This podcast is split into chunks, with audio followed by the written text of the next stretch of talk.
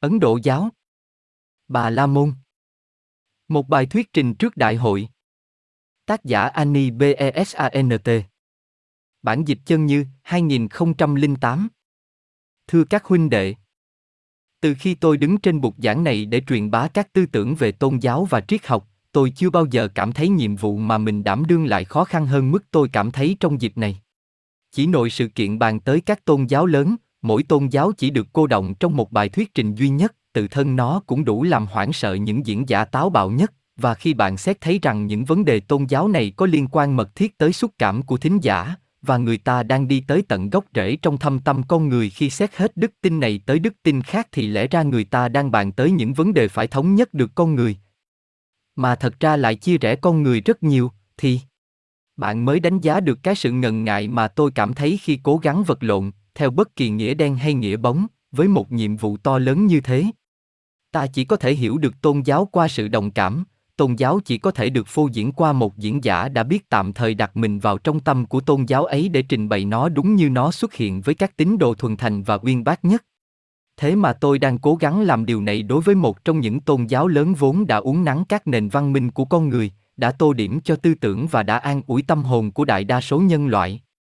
Tôn giáo lớn đầu tiên mà tôi đang bàn tới là tôn giáo đôi khi được gọi là Ấn Độ giáo, đôi khi được gọi là Bà La Môn giáo, đây là tôn giáo của đa số người ở xứ sở này và nó bắt nguồn nơi miền Bắc xứ này.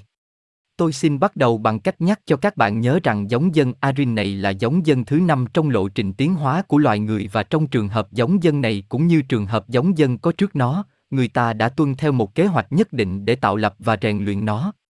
Từ tinh hoa của giống dân thứ tư có trước nó vào một thời xa xưa đến nỗi nếu có ai đưa ra thì khoa học hiện đại cũng chỉ biết chế nhạo, Đức Bàn Cổ đã chọn ra các gia đình để tạo nên giống dân sắp tới. Các gia tộc ấy được cách ly khỏi loài người trước kia, được ly khai và tách riêng ra để rồi trong một thời gian rất lâu dài chúng đã được rèn luyện, dẫn dắt và giáo dục dưới sự chỉ đạo trực tiếp của Đức Bàn Cổ và các bậc đại điểm đạo đồ tu tập quanh Ngài để trợ giúp Ngài trong nhiệm vụ hùng vĩ này. Thế là các đặc trưng của giống dân mới đã được ghi dấu lên giống dân cũ. Khi nhiệm vụ sơ khởi ấy đã hoàn tất thì giống dân mới được cấy trồng ở nơi mà ta có thể gọi là nơi chôn nhau cắt rúng của nó. Bằng cách này giống dân Arin đã được tạo lập, rèn luyện và được ghi khắc các đặc trưng của riêng mình, gia tộc đầu tiên thuộc dòng dõi này, các gia tộc khác sau này đều bắt nguồn từ đó mà ngày nay ta gọi là người Ấn Độ, nhưng vào thời sơ khai bao giờ cũng được gọi là người Arin, được định cư ở miền Bắc Ấn Độ tại một vùng tên là Rivata. Ở đó, nó dần dần được tiến hóa theo những đường lối nhất định mà Đức Bàn Cổ và các điểm đạo đồ trợ giúp Ngài đã đặt ra cho nó.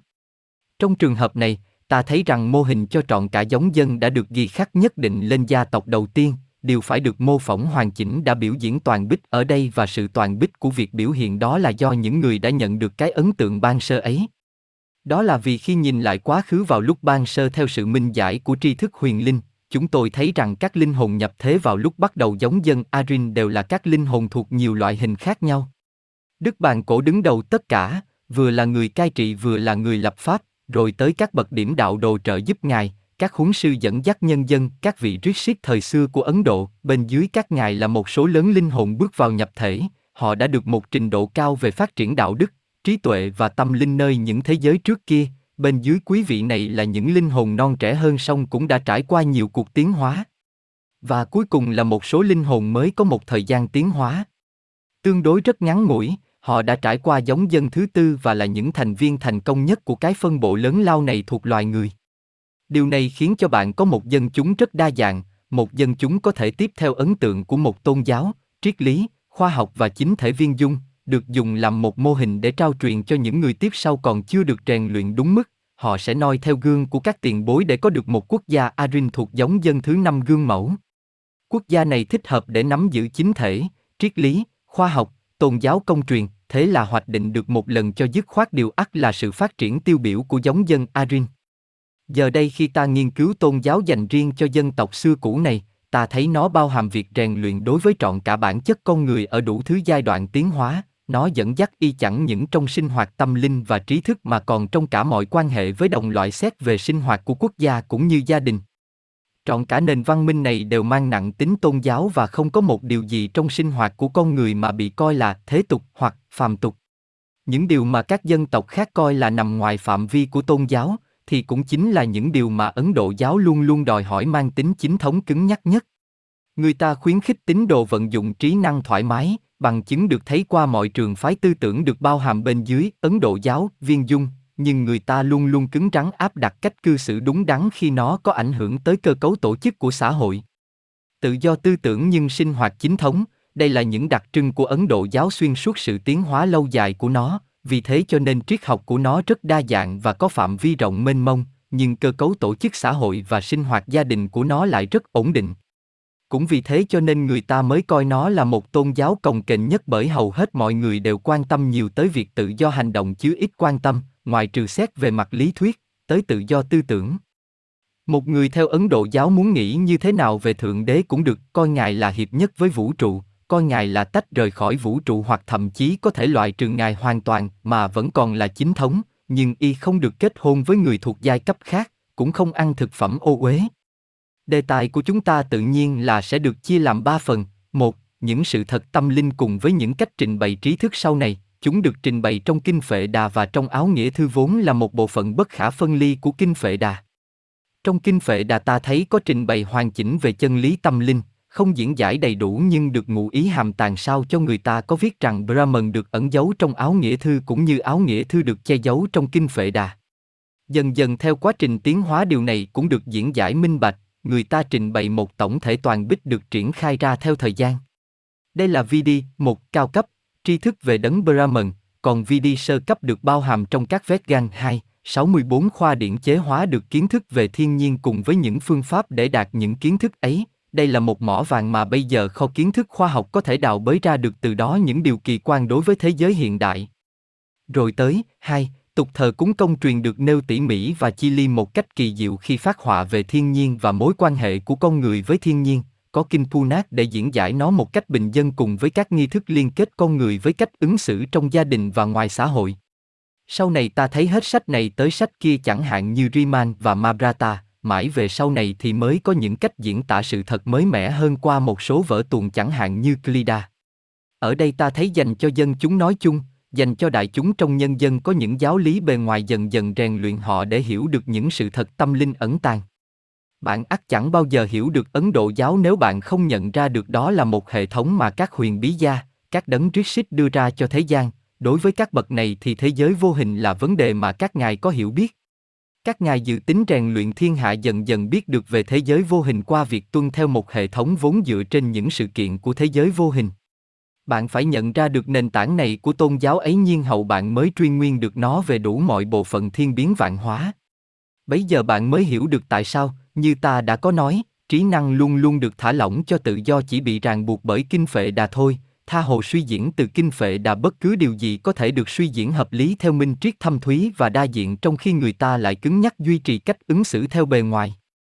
con người tiến hóa là thông qua tư tưởng và tư tưởng của người khác là những yếu tố đầy sức mạnh giúp cho sự tiến hóa của mỗi người. Chúng càng đa diện bao nhiêu thì chúng càng mở ra những cánh cửa bấy nhiêu để cho mặt trời chân lý có thể chiếu sáng qua đó. Đủ thứ ý kiến về thượng đế thật là có giá trị chứ không phải mang tính ác hại đâu vì tự thân của mỗi ý kiến chỉ trình bày được một mảnh cực nhỏ của sự thật đầy sức mạnh và toàn bộ ý kiến ác trình bày sự thật một cách trọn vẹn hơn mức người ta có thể đạt được bằng cách khác nhưng cách ứng xử lại bao trùm mọi mối quan hệ của con người với thiên nhiên ngoại giới hữu hình cũng như vô hình và tùy theo cách ứng xử của y thì sự hài hòa hoặc bất hòa mới tích tụ lại. Tục thờ cúng công truyền được dự định để tạo ra một sự hài hòa giữa con người và môi trường xung quanh cho nên bị áp đặt bằng uy quyền vì dân chúng không đủ trình độ đồng hóa kiến thức mà tục thờ cúng công truyền dựa vào đó. Về sau này, khi họ tiến hóa hơn thì họ đạt được kiến thức thông qua yoga những nghĩa vụ bề ngoài ắt rơi rụng đi vì lúc bấy giờ ta không cần uy quyền để tạo ra sự hài hòa nữa, con người đã hiệp nhất với thiên luật thì tự mình tạo ra luật cho mình. Ở đây ta mới xét tới, ba, khoa học về yoga, sự hiệp nhất với chân ngã, chỉ bằng cách đó thì ta mới nhận thức trọn vẹn được các sự thật tâm linh do dần dần khai mở những năng lực nội tại khiến cho con người có thể nghiên cứu trực tiếp được thế giới vô hình bằng cách bành trướng tâm thức để bao trùm các phạm vi hiện hữu rộng lớn và tinh vi vô hạn. Nhờ có yoga ta mới thực chứng được những chân lý trong kinh phệ đà, nhưng phương pháp thực chứng thì không hề nêu rõ ở bất cứ nơi đâu. Cũng vì mục đích ấy bậc đạo sư mới tiến hành điều sư phụ có thể dạy cho môn đồ xứng đáng bước trên con đường khó khăn mỏng như lưỡi dao cạo. Chúng ta lần lượt xét tới ba phân bộ này. Trước hết ta hãy xem xét những chân lý tâm linh được diễn giải trong kinh Phệ Đà với những khía cạnh chân lý được phô diễn trong những hệ thống triết lý mang tính riêng phần vì chỉ thuần là trí thức, bổ sung cho nhau mà không mâu thuẫn với nhau, không một hệ thống nào diễn tả được trọn cả sự thật mà mỗi hệ thống chỉ diễn tả được nhiều đến mức trí năng có thể tông gấp chúng lại một cách hợp lý dưới dạng một hệ thống đơn thuần. Thế rồi ta sẽ nghiên cứu tục thờ cúng công truyền xét về các nguyên lý, xét về các chi tiết cho thấy tác dụng của tổng thể đối với sinh hoạt của gia đình và xã hội. Cuối cùng chúng ta mới nhận ra rằng chỉ có thể thật sự biết được các chân lý tâm linh nhờ vào khoa yoga, có một khoa học về linh hồn do sư phụ giảng dạy, nó giúp cho con người từng bước vươn lên tới minh triết tâm linh tối thượng. Bạn ắt thấy ta phải bao quát một địa hạt rộng lớn xiết bao, bạn ắt thấy sáng nay với một thời gian ngắn ngủi như thế mà ta phải lướt qua cái lãnh vực nghiên cứu mênh mông này và bạn ắt tha lỗi cho tôi nếu khi lướt nhanh từ vấn đề này sang vấn đề khác nên tôi bỏ qua nhiều chi tiết hoàn toàn không nhắc tới bởi vì tôi đang nói bằng ngôn ngữ chứ không phải theo kiểu tâm truyền tâm. Cho nên tôi bị hạn chế bởi cái ảo tưởng về thời gian mà mọi quá trình trí thức của ta ở đây đều phải bị tiến hành theo. Đó, Tôi bắt đầu với phần trình bày ngắn ngủi về những sự thật tâm linh và triết học căn bản mà toàn bộ Ấn Độ giáo dựa trên đó, việc hiểu biết hoàn toàn điều đó nghĩa là con người đã đạt tới mục tiêu. Ta hãy liếc nhìn vào lúc khởi đầu vũ trụ, lúc bắt đầu biểu lộ khi Brahman, toàn ngã của vũ trụ, biểu hiện ra để cho vũ trụ có thể tồn tại. Trong kinh có viết, khi Ngài biểu hiện ra thì tất cả đều biểu hiện theo Ngài, do Ngài biểu lộ thì tất cả mới biểu lộ được. Ba. Ta cũng chẳng biết Ngài bước vào biểu lộ như thế nào nhưng ta được cho biết rằng việc này do một hành vi hy sinh, âm. Buổi bình minh của sự thật là cái đầu của con ngựa hiến tế, 4. Minh Triết huyền bí dạy rằng hành vi hy sinh này là việc Brahman tự hạn chế mình, Ngài bao bọc bản thân bằng mi, năm, nghĩa là bằng vô minh. Nếu không có điều này thì vũ trụ không thể biểu hiện được vì sự hạn chế vốn cần thiết cho tính biến thiên và mỗi sự vật bị bao bọc trong vô minh, nghĩa là bị hạn chế, đều bị cách ly với mọi vật khác, đều không hiểu biết được hoàn toàn. Vũ trụ biểu lộ bắt đầu với đấng Brahman, Ngài là cội nguồn, suối nguồn, tự ngã nhất như, thần khí nhất như của vũ trụ, bên ngoài Ngài không có điều gì biểu lộ, bên ngoài Ngài không có sự sống, tư tưởng, tâm trí, Ngài biểu lộ qua thuộc tính tam bội, Ngài là sát, chiết, nanda và mọi phẩm tính đều bắt nguồn từ Ngài. Ngài bao trùm những thứ này thành một thứ, là nguyên nhân bản sơ của vạn vật. Đấng Brahman, đấng nhất như đại hùng, toàn ngã của vũ trụ, được mô tả trong một đoạn kinh hay ho và cao quý tuyệt vời của Svetvatan, và tôi chọn đoạn kinh này vì trong một câu kinh nối tiếp ngay sau sự miêu tả, người ta có trình bày lời nói bóng gió về một điều gì đó thậm chí còn vượt quá cả đấng Brahman biểu lộ.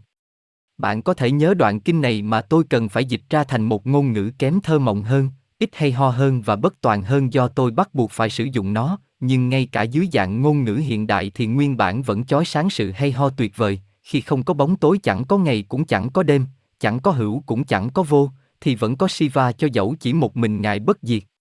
Ngài được suýt tôn thờ. Minh triết cổ truyền chỉ bắt nguồn từ Ngài thôi.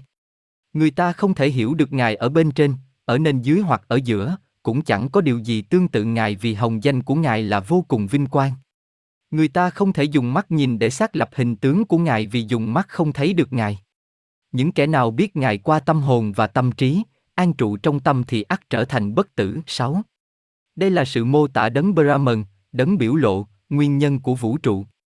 Rồi tới hai câu kinh kế tiếp, rồi đến chương kế tiếp bắt đầu bằng lời tuyên bố là minh và vô minh tồn tại một cách vô hiện, nơi đấng Brahman tối cao, Parabrahman, 7. Hoặc là ta có thể dịch rằng, đấng Itva và mi tồn tại một cách vô hiện, 8. Chúng ta cũng chẳng biết câu này nghĩa là gì, ta chẳng thể nói lên được ý nghĩa của nó. Không một quan năng nào của con người có thể biết được cái vô điều kiện, không một ngôn ngữ nhân loại nào có thể diễn tả được cái đó vốn vượt ngoài tất cả cái này.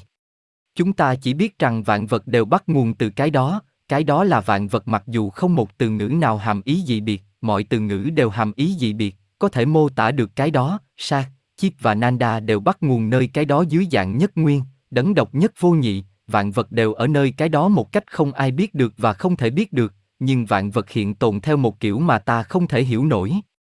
Đó là vì đối với chúng ta thì sự tồn tại có nghĩa là sự khác nhau và trong cái đó không có sự khác nhau. Rồi tới vũ trụ biểu lộ khi ta có thể hiểu biết được chút ít thì ta có học biết được rằng sự biểu lộ của đấng Brahman là dần dần chứ không đột ngột và vạn vật bắt nguồn từ ngài không phải ngay tức khắc mà là từ từ, điều biểu hiện dần dần xuất hiện từ điều ẩn tàng, điều bộc lộ bắt nguồn từ điều được che giấu. Người ta dùng hết cụm từ này đến cụm từ khác để cho bạn thấy rằng vạn vật đều bắt nguồn từ và là chính Ngài, nhưng Ngài lại ẩn tàng bên dưới các hiện tượng, bên dưới danh và sắc. Cũng giống như muối trong nước mà nó bị hòa tan trong đó, chín cũng như lửa trong gỗ trước khi những cây gỗ để mồi lửa được cạ vào nhau, cũng giống như bơ trong sữa vốn được chắc lọc bằng cách quậy lên, 10, cũng giống như kem trong bơ được gạn lọc, 11, cũng vậy đấng Brahman ẩn khuất với vai trò là tự ngã của mọi tạo vật.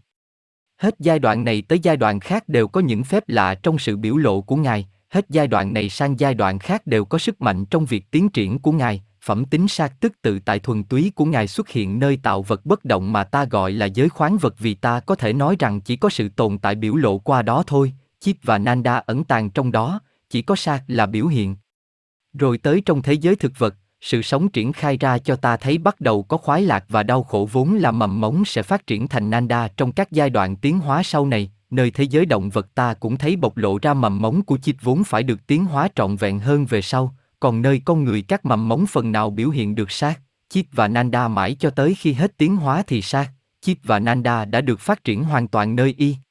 Bấy giờ y chính là đấng Brahman, y trở thành đấng nhất như.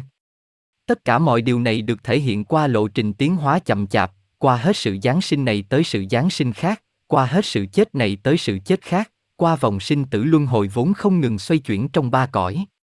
Thế giới thấp nhất là thế giới của ý thức tỉnh táo, đó là Berholoka, con người sinh ra nơi đây trong một thể xác, y thu thập kinh nghiệm ở đây bằng cách tiếp xúc với những vật thể vật chất để rồi qua cửa tử, y chuyển sang thế giới kế tiếp Buvaloka, trong một thể xác thích hợp với thế giới ấy, y thanh toán được một bộ phận kinh nghiệm thực hiện trên cõi trần, thế rồi trong một thân thể thứ ba y thăng lên tới Svagaloka, nơi mà y thanh toán những kết quả khác của các trải nghiệm trên trần thế. 12. Từ Svagaloka y lại trở về xuyên qua Buvaloka tới cửa sinh, ở Berholoka, nơi đây y lại bắt đầu việc học hỏi mà những thành quả của nó được y đồng hóa ở những thế giới khác. Cuộc tiến hóa của nhân loại bình thường diễn ra trong ba cõi như thế theo như ta thường được cho biết. Con người bị ràng buộc vào vòng sinh tử này, do ham muốn, do khát khao có cuộc sống hữu tình mà vì vô minh cho nên thoạt tiên y đồng nhất hóa nó với sự sống của thể xác. Purusa, con người nội giới, này có bản chất là ham muốn.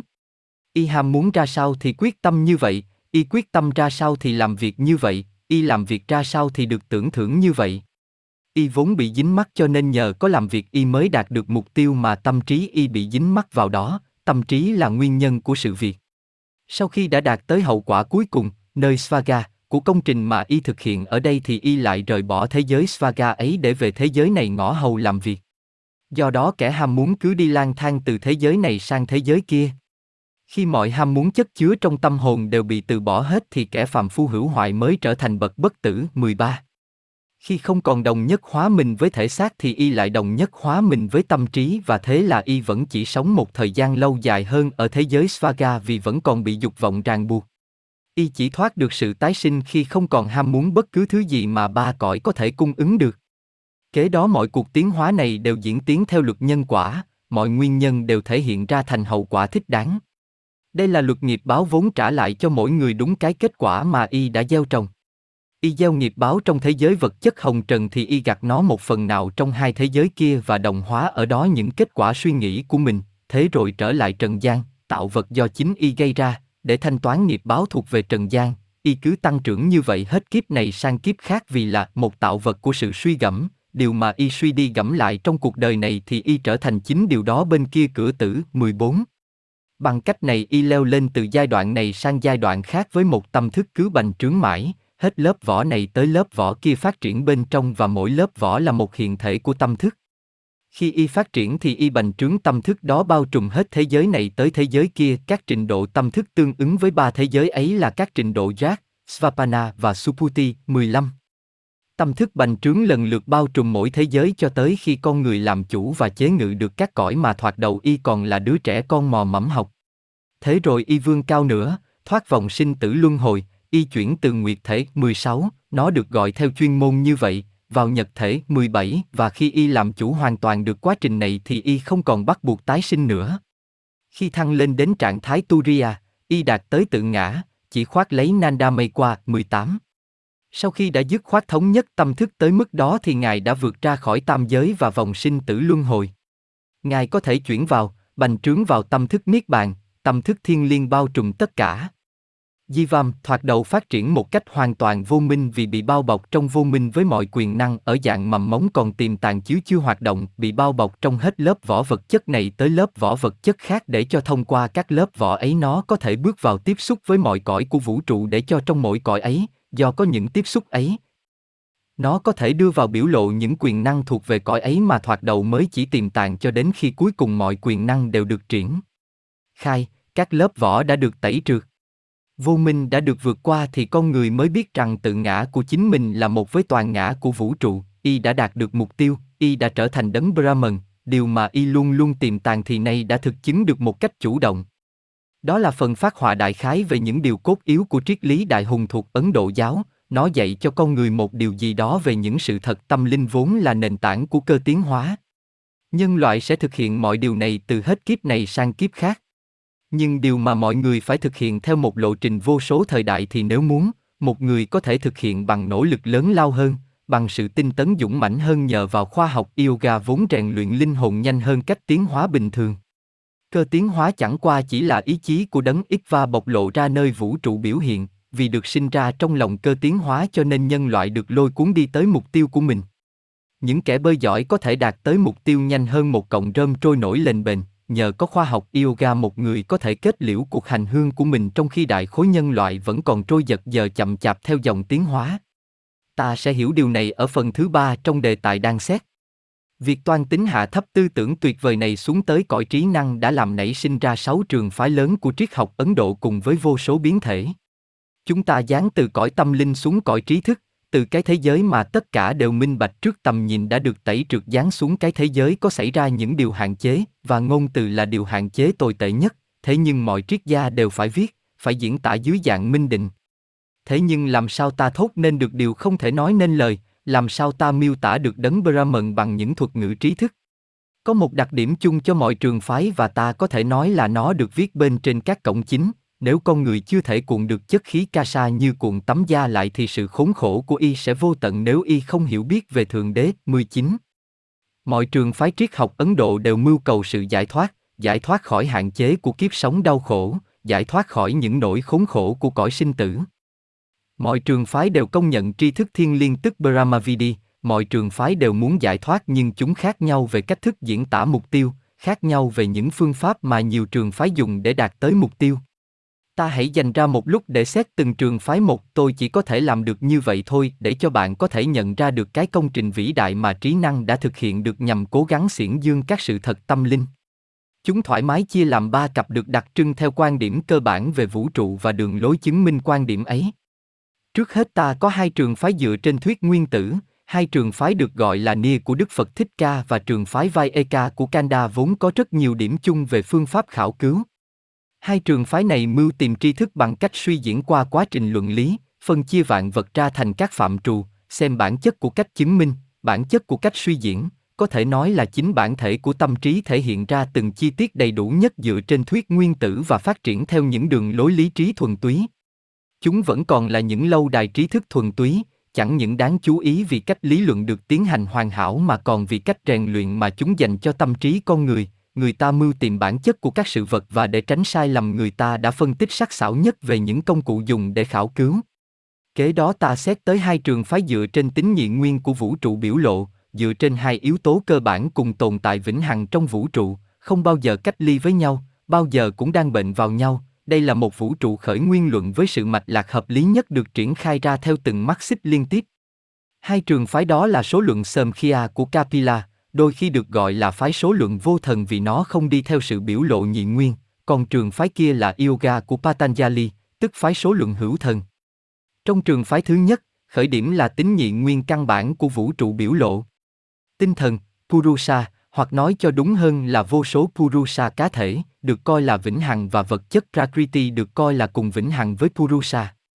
Prakriti có tính tam bội, Phora ba Gunat là Sattva, Rajas và Tama 20. Prakriti đầy hoạt động nhưng không có mục đích và không làm được trò trống gì ngoại trừ để cho Purusa khoác lấy. Vì thế cho nên mới có dụ ngôn được ưa thích theo đó Purusa giống như một người què nhưng mắt còn sáng cưỡi trên vai người mù nhưng chân còn khỏe, cả hai có thể cùng nhau bước đi để tránh vấp ngã vào những hố sâu. Rồi sau đó là việc triển khai toàn thể vũ trụ biểu lộ dưới đề mục là 25 tác và tức nguyên thể, ta tạm gọi chúng như vậy, được suy luận một cách sáng suốt, sắc sảo, chính xác, hợp lý do quan sát sự kiện tỉ mỉ nhất sao cho khi được coi là một vũ trụ khởi nguyên luận chỉ hạn chế vào vũ trụ biểu lộ thôi thì phái số luận có thể nói là bao giờ cũng đứng vững. Trường phái Yoga của Patanjali chấp nhận vũ trụ khởi nguyên luận sơ khởi của phái số luận nhưng lại thêm vào đó tác và nguyên thể thứ 26 tức Itva, đấng thiên liêng cần được tôn thờ.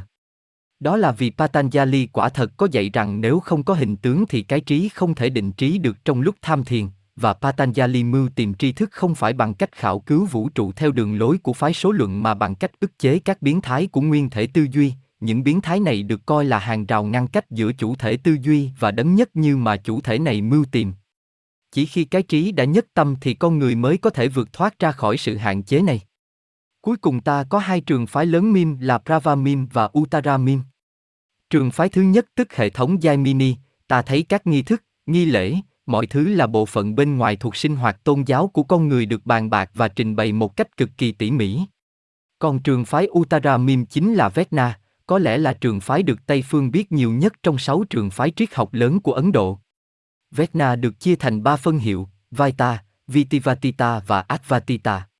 Chúng đều chấp nhận vũ trụ khởi nguyên luận của phái số luận, coi đó là lộ trình tiến hóa của vũ trụ biểu lộ nhưng chúng không chỉ bằng lòng dừng lại nơi phái số luận dừng lại. Vecna, cứu cánh của vệ đà, mưu tìm nguyên nhân của vũ trụ biểu lộ cho nên không thể vừa lòng với một sự phân tích dừng ngay lại ở Purusha và Prakriti. Thật vậy, đó là biểu hiện rạng rỡ nhất về mặt triết học của cái lòng khao khát khôn nguôi trong tâm hồn con người mưu cầu thượng đế, nó có thể bị chối bỏ, xuyên tạc, bóp nghẹt, nhưng bao giờ cũng vươn lên từ cái tình trạng dường như đã chết, mãi mãi là chứng nhân của một điều gì đó nơi con người vốn là tự ngã sâu thẳm nhất của y, là sự sống đời đời bất diệt và biểu lộ một cách cao cả nhất qua lời reo vang chiến thắng của môn đồ phái bất nhị, tôi chính là Ngài. Khi y đã tìm thấy cái được mưu tìm lâu dài bên dưới nhiều bức màn che và đấng thiên liêng được bộc lộ ra là chính tự ngã của con người. Ta có thể coi ba phân hiệu của phái Vecna là những bước liên tiếp chứ không phải là những thuyết đối nghịch nhau, tất cả đều khẳng định sự tồn tại của đấng thiên liêng là cội nguồn của vũ trụ, nhưng phái nhị nguyên luận giả định rằng có một sự phân chia vĩnh hằng giữa thượng đế và con người hai bên mãi mãi tách rời khỏi nhau. Phái Vitivatita tiến thêm một bước nữa, khẳng định tính nhị nguyên nhưng hòa lẫn nó thành ra một nhất nguyên tối hậu. Phái bất nhị khăng khăng nhấn mạnh tới tính nhất nguyên căn bản và vì có xu hướng như thế, bị lóa mắt do bóng đêm cũng chính là ánh sáng quá độ cho nên suýt nữa quên mất vũ trụ, chỉ nhìn thấy đấng nhất như bên dưới các hình tướng hảo huyền. Nhưng khi vươn lên từ luận văn dài dòng trí thức để đạt tới lòng sùng tín thì môn đồ phái bất nhị của Vesna cũng công nhận sự biểu lộ của Brahman thành ra chư thần linh và liệu ta có thể tìm được ở đâu cái cường độ nhiệt thành áp đảo của lòng sùng tín ngất ngay giống như trong các stotras dành cho Shiva và đúc của bậc tổ sư phái bất nhị Vesna là Sri Samkakya. Trong phái bất nhị với giáo huấn quen thuộc về mi, khả năng gây ra hảo huyền của tư tưởng thượng đế, thì vũ trụ chẳng qua chỉ là tư tưởng của đấng độc nhất vô nhị. Ngoại trừ Brahman ra thì tất cả đều là hảo huyền vì bị hạn chế, phù du, vô thường, chỉ có thực tại duy nhất mới là thường trụ, tất cả những gì biến đổi đều là hảo huyền, sự biểu lộ chẳng qua chỉ là một tư tưởng. Có lẽ cái ý tưởng khó hiểu này có thể được minh giải nếu ta nhớ rằng tâm trí con người cũng có thể dùng tư tưởng của mình áp đặt những điều hảo huyền lên một tâm trí khác vốn đang bị mình kiểm soát. Khi một con người bị thôi miên thì người ta có thể khiến cho y cảm thấy sức cản của một vật thể, nhìn thấy nó, nghe thấy nó, sờ thấy nó và ngửi thấy nó, có được mọi ghi nhận của giác quan giúp ta chỉ đạo hoàn toàn sinh hoạt nơi ngoại giới, thế nhưng không có gì ở đó cả ngoại trừ tư tưởng của người thôi miên, y đang áp đặt mọi cảm giác này trực tiếp lên tâm trí. Khi con người được giải thôi miên thì điều hảo huyền biến mất và y biết rằng ở đó chẳng có gì hết. Cũng vậy theo quan điểm này thì cả vũ trụ chẳng qua chỉ là tư tưởng của Thượng Đế được biểu diễn ra và chế ngự toàn thể, mọi hình tướng chẳng qua chỉ là tư tưởng của Thượng Đế và khi ta nhận ra được điều đó chỉ một lần thôi thì ta hiểu được đấng nhất như, sự chia rẽ và sai khác bèn biến mất. Hết lớp vỏ này tới lớp vỏ kia của vô minh bị lột bỏ khỏi tự ngã, con mắt minh triết nhìn xuyên suốt qua hết lớp vỏ này tới lớp vỏ khác cho đến khi chủ thể thấu thì tuyên bố rằng, Brahman vô nhiễm bất khả phân ở nơi lớp vỏ hoàng kim cao nhất. Kẻ nào biết được tự ngã thì kẻ ấy biết được cái đó, ánh sáng chân thực của mọi ánh sáng 21. Hoặc là nếu người đó đã biết nó rồi thì y cứ đi lang thang khắp trong vũ trụ hình tướng mà điều thực sự thu hút y trong mọi hình tướng không còn là cái dáng vẻ bề ngoài hiện tượng mà là tự ngã chiếu sáng bên trong nó. Chúng ta yêu thích hình tướng vì tự ngã có trong đó, chúng ta bị hình tướng hấp dẫn vì một tia sáng khúc xạ của tự ngã chói rạng qua đó. Cũng như đứa trẻ con thấy viên sỏi chói sáng trên đường đi sau cơn mưa bèn nhặt viên đá chói sáng ấy lên, nó không bị hấp dẫn bởi một chút bụi đất mờ mà bị hấp dẫn bởi ánh sáng mặt trời phản chiếu từ viên đá, cũng như mọi người, thật vậy. Ngay cả khi họ còn nhiều thói xấu, bị lừa gạt bởi dáng vẻ bên ngoài, nhưng chỉ đi theo ánh sáng bị khúc xạ của tự ngã thôi. Đó là điều mà họ đang lần mò đi theo và vì mù quáng cho nên họ không hiểu, không nhận ra được. Người ta cũng yêu thương mọi người khác chỉ vì tự ngã bên trong họ. Người vợ không đáng quý vì ích lợi của người vợ mà vì ích lợi của tự ngã cho nên người vợ mới đáng quý, người chồng đáng quý không phải vì ích lợi của người chồng mà người chồng đáng quý vì ích lợi của tự ngã, v.v. Đối với hết vật thể này đến vật thể khác trong vũ trụ biểu lộ cho tới khi cuối cùng ta bảo rằng, chư thần linh đáng quý không phải vì ích lợi của chư thần linh mà chư thần linh đáng quý vì tự ngã. 22. Thế là con người vươn lên từ giai đoạn này sang giai đoạn khác, càng ngày càng tiến gần hơn tới tự ngã, thế là lần đầu tiên y nhận ra được sự chia rẽ, tôi là tôi còn ngài là ngài, ngài được tôn thờ, ngài được thờ phụng, còn tôi là người sùng bái ngài. Khi càng ngày càng tiến gần hơn tới linh ảnh về ánh sáng thì bắt đầu ló dạng một ý thức về sự giống nhau, chủ thể yêu thương và đối tượng yêu thương không thể thật sự là anh em sinh đôi, mãi cho đến lúc cuối cùng khi tình thương đã được hoàn hảo và minh triết không còn bị vô minh làm ô nhiễm nữa thì chủ thể yêu thương và đối tượng yêu thương hòa lẫn làm một, tôi là ngài, và ta có nhất nguyên ở nơi mà nhị nguyên đã từng thống trị. Do đó bạn có lẽ hiểu được tại sao thời sư giáo huấn của phái Vecna không được trình bày cho thế giới nói chung. Đấng Sri Krishna có dạy con đường vô hiện khó đạt được đối với kẻ đã hiện thể 23. Chúng ta vươn lên điều vô hiện thông qua điều đã hiện thể, vươn lên tới cõi vô sắc thông qua các hình tướng. Do đó Sri Samkakia đã quy định điều chuẩn bị cho việc học về bất nhị đó là con người phải tiến hóa triển khai được một vài phẩm tính và chừng nào chưa triển khai được những phẩm tính ấy thì người ta không bao giờ dạy về thuyết bất nhị. Chúng tôi có thể đánh giá cao được việc hạn chế này cần thiết và minh triết đến mức nào vì chúng tôi đã thấy ngày nay giáo huấn cao quý này bị lạm dụng vào điều ác do những người không kiểm soát được các giác quan và không rèn luyện được tâm trí. Giờ đây, chúng ta chuyển từ các hệ thống triết lý lớn được bàn một cách thật thẳng thừng để chuyển sang tục thờ cúng công truyền, người ta dự tính dùng tục thờ cúng này để huấn luyện, giúp tiến hóa, giáo dục linh hồn cho đến khi nó thăng lên từng bước để sẵn sàng được chuyển vào tay vị sư phụ, để nhận được sự khai tâm cuối cùng. Điều đầu tiên trong tôn giáo công truyền gây ấn tượng nhất cho chúng tôi là tính cách bao trùm tất cả của nó, việc nó thích ứng một cách biến thiên vô tận với mọi nhu cầu biến thiên vô hạn của con người. Và điều này xảy ra vì nó trình bày vũ trụ ngoại giới theo quan điểm huyền bí và vì vũ trụ ấy ở mỗi nơi đều đồng chạm tới mọi linh hồn thuộc mọi giai đoạn tiến hóa liên tiếp dài dằng dặc. Trong tín ngưỡng có một điều gì đó dành cho những kẻ rất nghèo, hạ tiện nhất, thấp thỏi nhất và ngu dốt nhất, trong Ấn Độ giáo cũng còn có giáo huấn dành cho kẻ cao siêu nhất, trí thức nhất, tiến hóa tâm linh nhiều nhất. Đó là một trong những đặc trưng nổi bật của nó vì nó có giáo huấn dành cho kẻ dốt nát nhất lẫn kẻ minh triết nhất, mở rộng vòng tay ông choàng họ trong cùng một phạm vi tôn giáo. Tục thờ cúng công truyền vốn dựa vào kiến thức về thiên nhiên, tri thức huyền bí, đó không phải là kiến thức mà khoa học đạt được bằng cách nghiên cứu những hiện tượng, nghĩa là những dáng vẻ bên ngoài, mà đó là tri thức bắt nguồn từ việc nghiên cứu sự sống nội giới, nghĩa là tâm trí mà các hiện tượng ngoại giới chỉ là biểu hiện của nó. Nơi đây ta có sự khác nhau căn bản giữa khoa học huyền bí và khoa vật lý học. Một đằng xem xét dáng vẻ bên ngoài, một đằng xem xét sự sống vốn tự biểu lộ thông qua hình tướng. Vậy là vì dựa vào những sự kiện của thế giới vô hình cho nên trọn cả giáo huấn của nó cũng diễn tả thiên nhiên vô hình, thiên nhiên ấy không phải với vai trò là vật chất và năng lượng mà là các sinh linh thông tuệ, không phải là vật chất, mù quáng hoặc chết cứng và lực vô ý thức mà là tâm thức sống động biểu hiện thông qua vật chất và năng lượng. Sự sống thiên nhiên ấy quả thật là năng lượng, tâm thức của nó là bản thể của sự sống, các hình tướng là vật chất che khuất sự sống. Vật chất được định hình do tâm thức sống động bên trong nó. Tục thờ cúng công truyền của Ấn Độ giáo vốn dựa vào chân lý thâm thúy, theo đó trong vũ trụ không có gì là chẳng sống động và mọi hình tướng đều là biểu hiện của tư tưởng thuộc các sinh linh thông tuệ nơi vật chất thô trực hoặc tinh anh. Như ta có nói trước kia người ta dự tính khiến cho con người cho dù y có thể vô minh đến đâu đi nữa, sống hài hòa với môi trường xung quanh hữu hình và vô hình, nó dạy cho y biết dùng các nghi thức, nghi lễ, công thức, thần chú, mọi thứ ấy đều được thiết kế để tạo ra những kết quả nhất định trong thế giới vô hình, để bảo tồn không phá vỡ những mối liên kết tương thuộc của các đời sống tinh linh ngũ hành, khoáng vật, thực vật, động vật và nhân loại. Để giữ cho vòng sinh tử luân hồi trong ba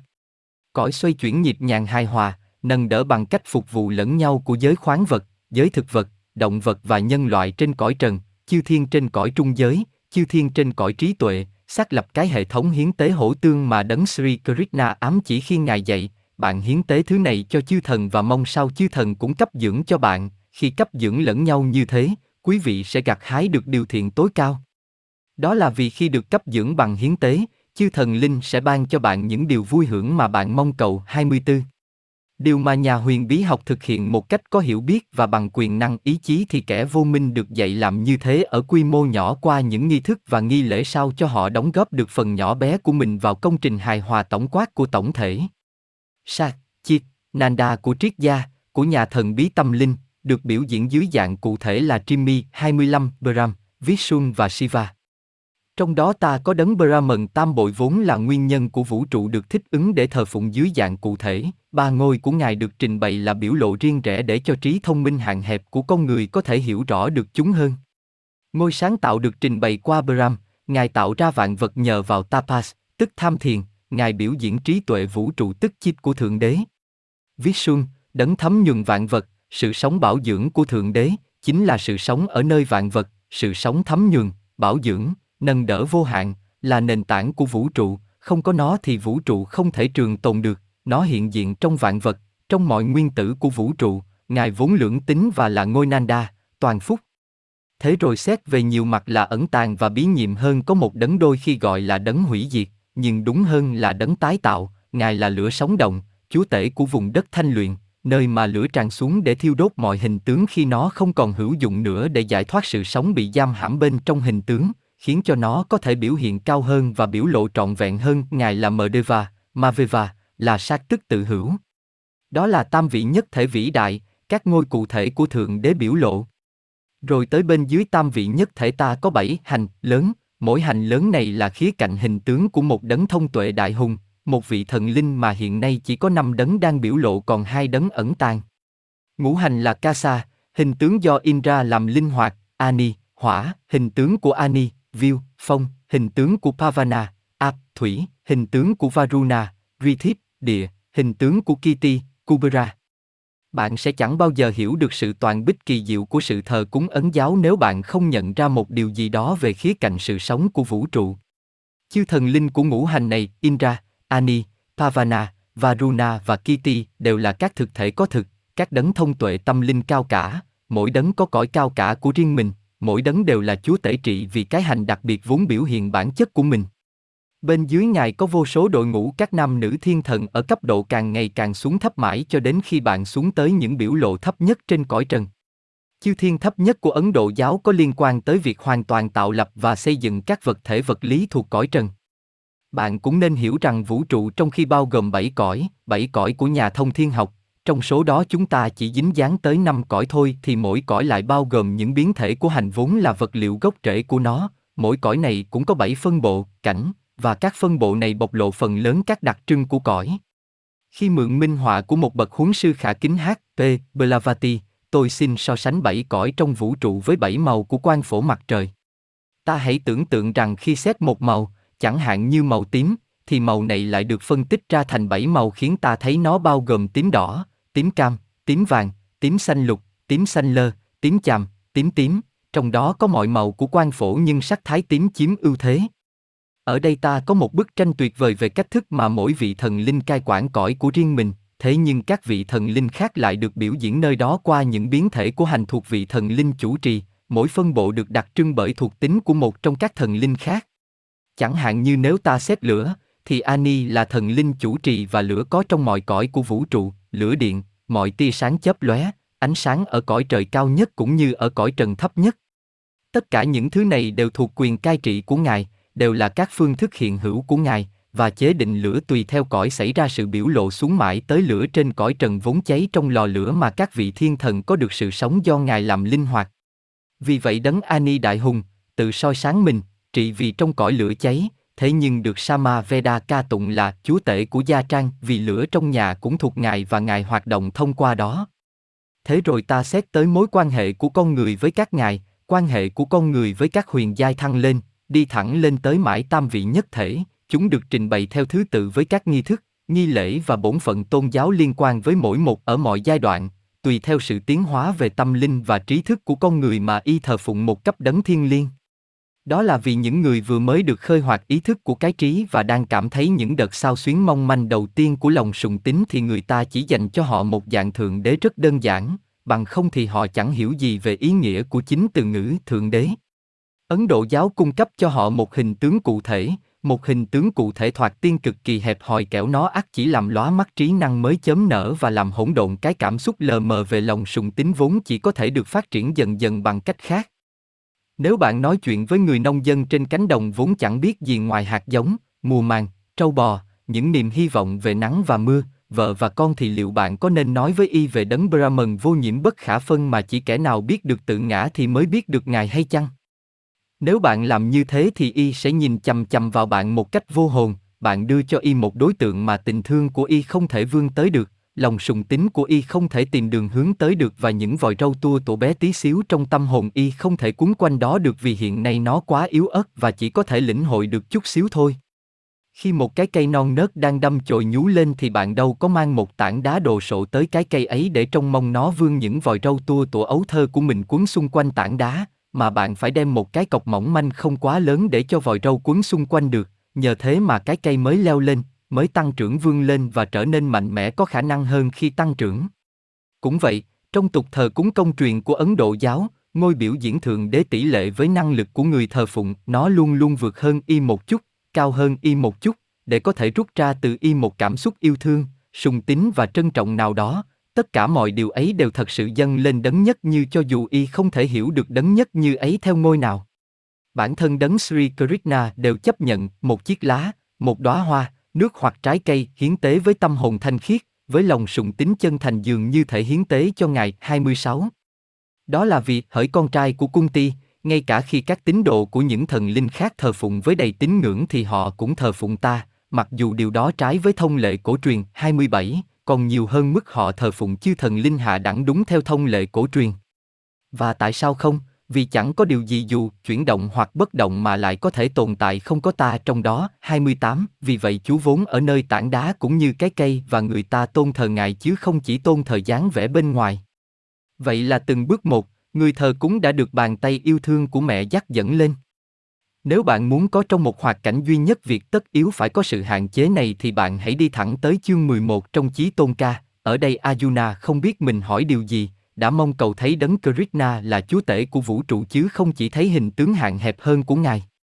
Sri Krishna đáp ứng lời cầu nguyện của Arjuna, ban cho y thiên nhãn vì nhục nhãn không thể thấy được thượng đế. Bấy giờ ngài chói sáng huy hoàng giống như hàng ngàn mặt trời cùng một lúc chiếu sáng trên bầu trời, lấp đầy mọi khoảng cao và vực thẳm, trải dài từ đông sang tây, từ bắc xuống nam, mọi thứ bên trong hình tướng ngài, chư thần linh, con người và vạn vật bên trong một ảnh tượng thiên liêng huy hoàng không tả.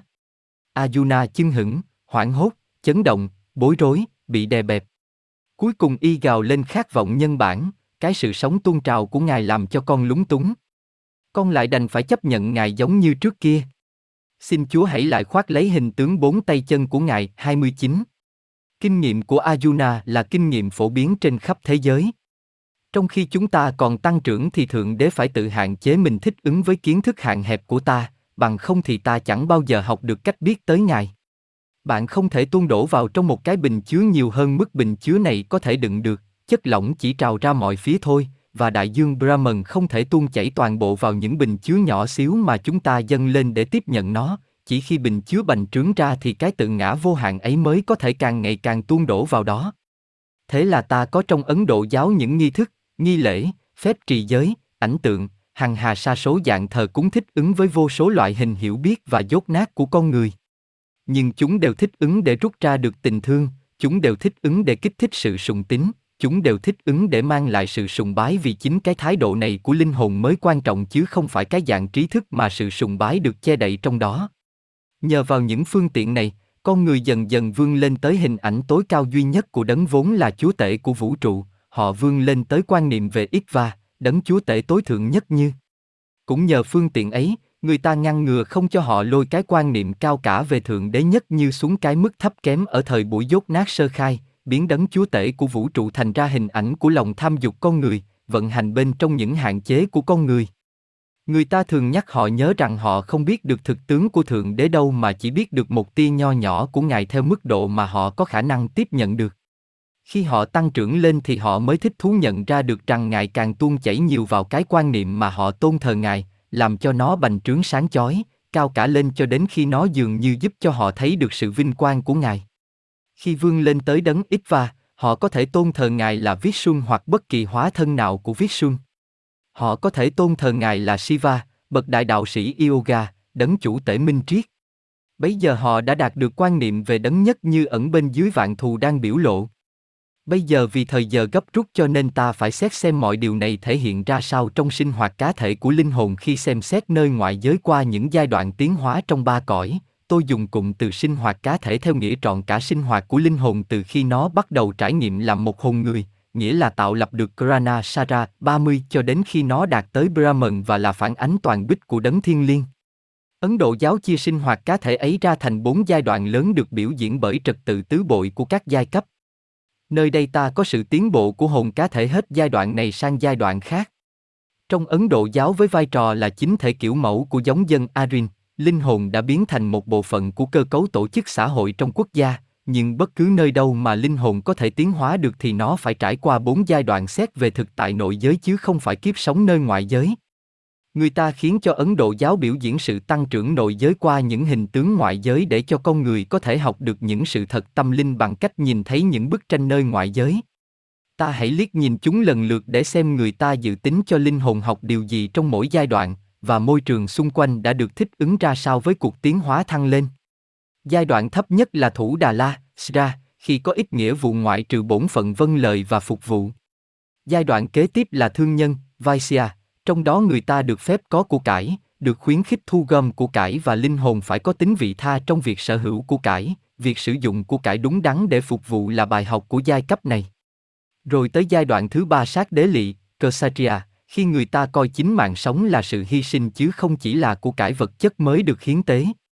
Cuối cùng là tới giai cấp bà La Môn, trong đó không một điều gì mang tính phù du có khả năng thu hút y và linh hồn ngụ trong cơ thể cuối cùng trên trần thế. Vượt ngoài bốn giai cấp, khi người ta đã trải qua bốn giai cấp này và học hết bài học của chúng thì ta có Samnin, vốn không có giai cấp, không sử dụng nghi thức, nghi lễ, lửa thiên, không sử dụng bất cứ điều gì thuộc về kiếp sống thoáng qua, đó là vị Samnin trong tâm hồn chứ không nơi bộ quần áo khoác bên ngoài. Y thoát ly hoàn toàn khỏi phàm ngã đến nỗi khi người ta chào y thì chỉ nói Namo Riania, nghĩa là ca tụng thượng đế nơi y thay vì chào mừng hình tướng bên ngoài. Hệ thống giai cấp tạo nên cơ cấu tổ chức chính thể của quốc gia, khi được biểu diễn công truyền giáo lý tâm linh làm nảy sinh ra trật tự gồm bốn giai cấp. Kế đó là phải liếc nhìn vào sinh hoạt phàm nhân nghĩa là sinh hoạt diễn ra trong ba cõi thông qua một chu kỳ sống của phàm nhân một thời kỳ trong mỗi cõi. Ta lại có sự sống biến thiên theo trình độ mà cá thể đạt được nghĩa là theo trình độ trong trọn cả sinh hoạt của linh hồn.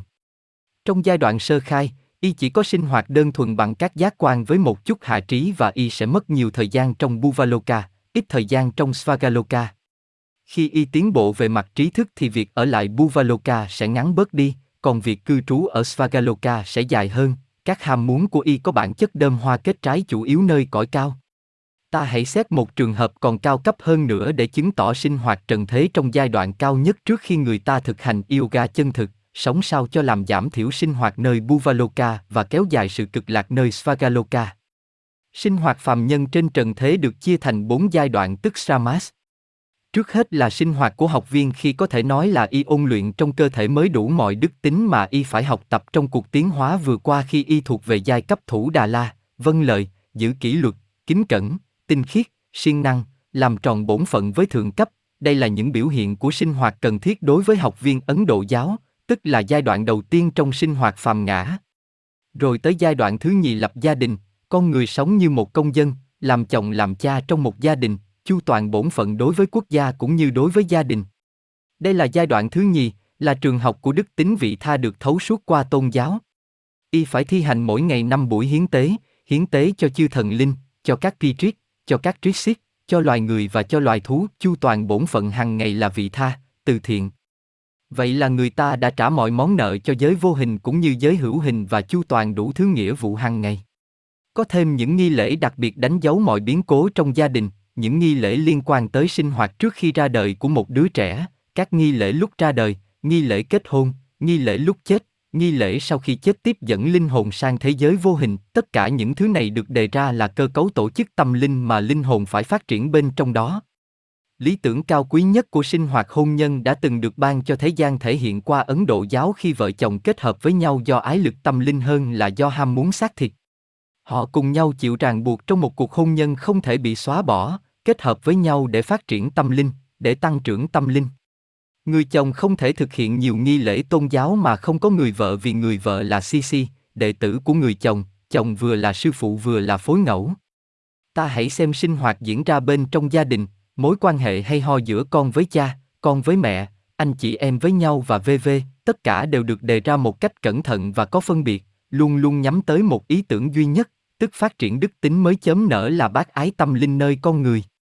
Thế rồi người ta cứ khăng khăng nói tới những đức tính đạo đức thường xuyên đề cao trong kho tài liệu cao cả vốn quen thuộc với mọi gia đình, đề cao những lý tưởng cao thượng nhất theo đó con người sống cuộc đời tầm thường như bao người khác nhưng vẫn là kiểu mẫu cho đức tính cao quý nhất vì biểu diễn chính cái sự thanh khiết cao siêu nhất và sự công chính trong sinh hoạt.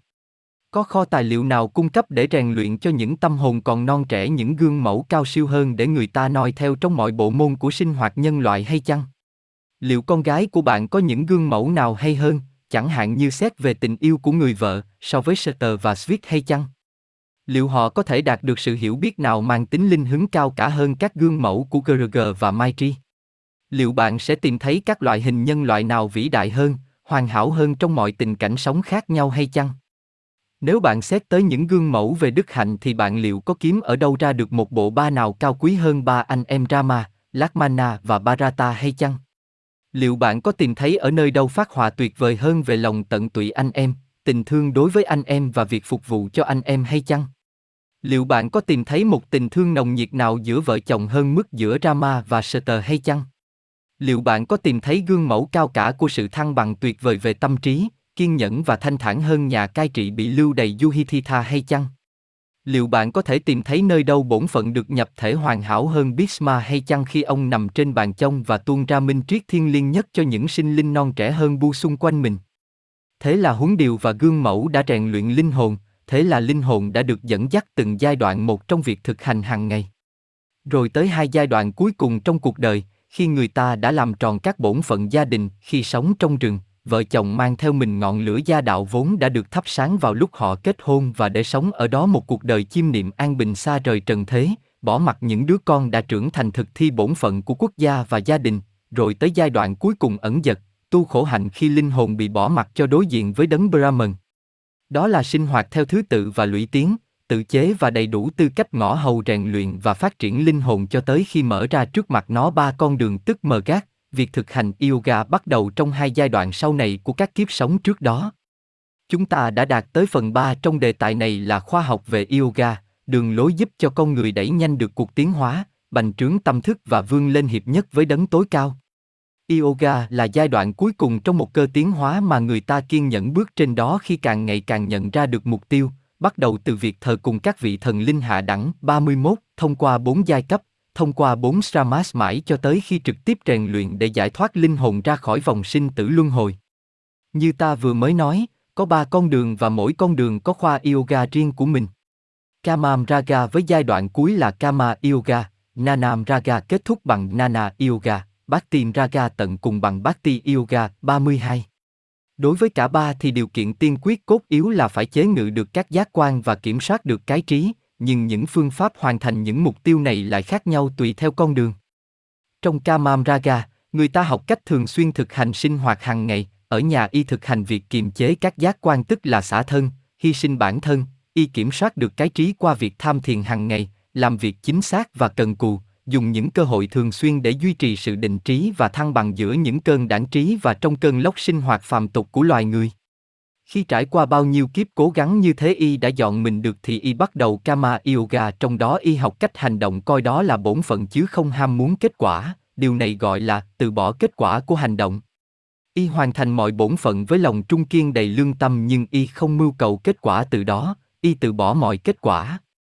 Cuối cùng Y thực hiện mọi hành động đó hiến dâng lên đấng tối cao, động cơ thúc đẩy duy nhất của Y là thi hành ý chí của đấng Ikva. Nhờ đó mặc dù Y sống trên thế giới Y không bị dính mắc và vì trong thâm tâm không dính mắc cho nên Y là kẻ lang thang. Nhờ đó Y mới xây dựng được túp lều của mình để có một nơi cô tịch nhằm tham thiền.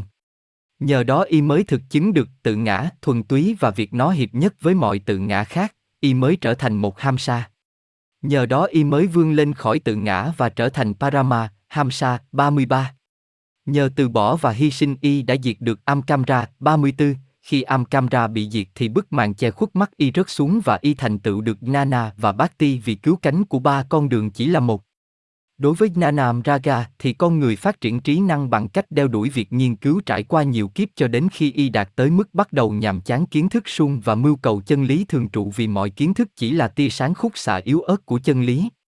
Thế rồi y phải phát triển Viveka tức là sự phân biện giữa điều thực và điều không thực, Vaigya tức là việc nhận chân điều không thực, sát Samti tức là sáu đức tính của cái trí, Sama là kiểm soát cái trí, Dhamma là kiểm soát thân xác, Upari là khoan dung rộng lượng, ti tiết là nhẫn nhục, sát là tin tưởng, samdan là quân bình.